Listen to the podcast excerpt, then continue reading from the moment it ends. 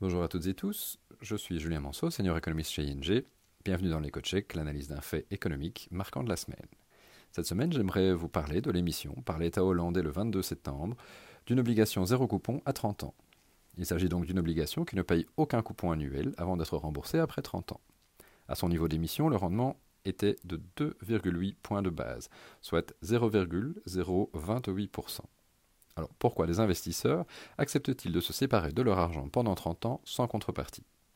En effet, en comptant sur une inflation équivalente d'ici là à la moyenne des dix dernières années, soit 1,3%, l'argent investi aura perdu près de la moitié de son pouvoir d'achat dans 30 ans. Et 1,3% est très inférieur à l'objectif de la BCE, donc le résultat de l'investissement sera sans doute pire. Alors pourquoi?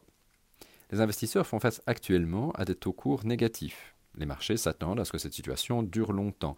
Pour ceux qui s'attendent à ce que les taux baissent encore, une obligation à zéro coupon est en fait une assurance. Elle ne rapporte aucun rendement, mais elle évite les taux nominaux négatifs.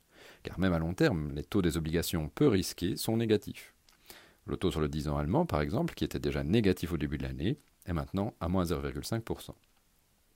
Un niveau qui n'est pas un record, mais qui est néanmoins très bas du fait de la forte demande observée en temps de crise pour les actifs sûrs, une demande que la Banque centrale accentue pour l'instant par ses propres achats.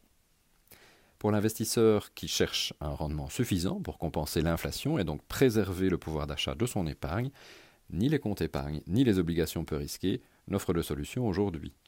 Dans l'environnement de taux actuel, il n'y a donc pas de solution miracle. Le rendement implique de prendre plus de risques. Cependant, cette prise de risque implique plus de volatilité et des risques de perte. Ce n'est donc pas pour tout le monde. Pour pouvoir supporter plus de risques, l'investisseur ne peut qu'allonger son horizon d'investissement.